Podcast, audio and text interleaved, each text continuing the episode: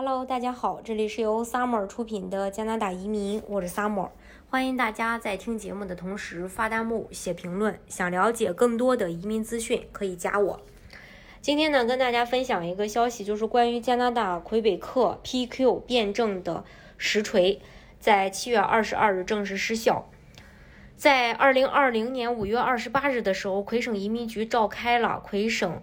PQ 项目的新政发布会，PQ 其实就是魁省的经验类移民。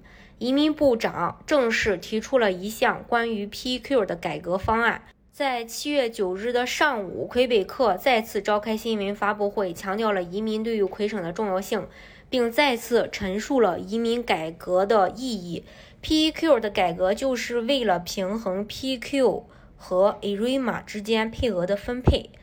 会议就是由魁省新任移民部长来主持的。在强调移民的重要性之后，直接切入主题，公布了本次 PQ 改革的修正内容。主要改革的点有这么几个：一部分已经在魁北克的国际学生将享有过渡条款，针对目前已经在魁北克且将在2020年12月31日之前取得毕业文件的学生。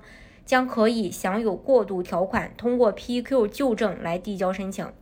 二、减少工作经验，工作类 PQ 的工作经验将由草案的三年改为两年，也就是说，你必做，呃，做这个 PQ 之前，你必须啊有两年的工作经验在魁省。其他省的。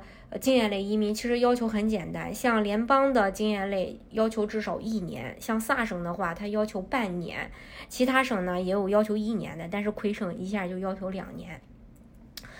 三、职业培训学历毕业后需要工作十八个月，获得符合 PQ 参加入学经历的国际学生，或在二零二零年十二月三十一日前。获得魁省参加入学经历的国际学生，可以根据法律规定变更生效前的政策提出移民申请。PQ 级的工作经验要求由草案的二十四个月减少到十八个月，全职或钟点工实习时间最多可计算三个月的工作经验。四，新政将于二零二零年七月二十二日正式实施，在此之前递交的 PQ 将采用旧证审理。五，主要申请者配偶或同居伴侣的法语水平要达到四级。这项措这项政策将于一年后，也就是二零二一年七月二十二日生效，因此不适用于二零二一年七月二十二日以前提出申请的申请人。也就是说，从今天开始，以后再申请 PQ 的话，如果有伴侣的话，就需要达到这个四级，就是 AL 的水平。六。在新政实施前获得的法语认证班成绩将会继续被移民局认可。七，PQ 审核时间将维持草案中的六个月。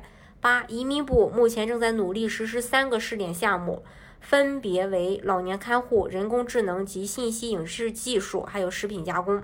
九，在新政前持有工签的申请人可以按照 PQ 工作类别旧证递交申请，即十二个月全职工作经验。五。呃，NOC 零 A、B、C、D 类别的限制。十，大专、本硕，呃，本硕博学历毕业后，需要从事十二个月的 NOC 零类、A 类、B 类全职工作，学习期间的学习经验可算在内，工作无需与学历相关。整体来看，这次最终版的修正内容跟草稿差别不大，草稿中涉及的内容在此也都全部涵盖了。本次新政再次强调了法语语言能力在申请 PQ 时的重要性，表明所有的 PQ 申请人都需要达到法语 CLB 七等同的语言能力，也就是法语 B2。这个语言门槛可以说是并不低，尤其是对于以中文为母语的申请人来说，简直有可能是完不成这个任务的。进一步增加了申请人的全职工作经验，尤其是完成了职业教育项目的申请人。需要在申请 PQ 前，呃，三十六个月内有三年内至少有一年的工作经验。需要注意的是，所有留学生若想毕业后留加拿大工作，需要向加拿大移民局申请毕业后工签。其毕业工签的长度取决于申请人教育的项目，而获取十八个月的毕业后工签，则意味着申请人的职业教育项目必须不少于十八个月。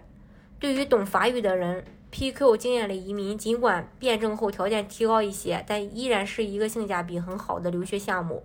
获得法语 B2 成绩后，找到工作满十八个月就可以申请移民。但是如果没有法语基础，项目走起来可能还有些吃力。而且对于留学生而言，毕业后工作十八个月，呃，相对于联邦经验移民快速通道就没有优势了。因为联邦经验，呃，联邦经验类移民只需要一年工作经验，并且还是可以累计的。当然，意义的快速通道的 CRS 评分也很严，不过拼英文还是比法语要好。今天的节目呢，就给大家分享到这里。如果大家想具体的了解加拿大的移民政策的话，可以加我。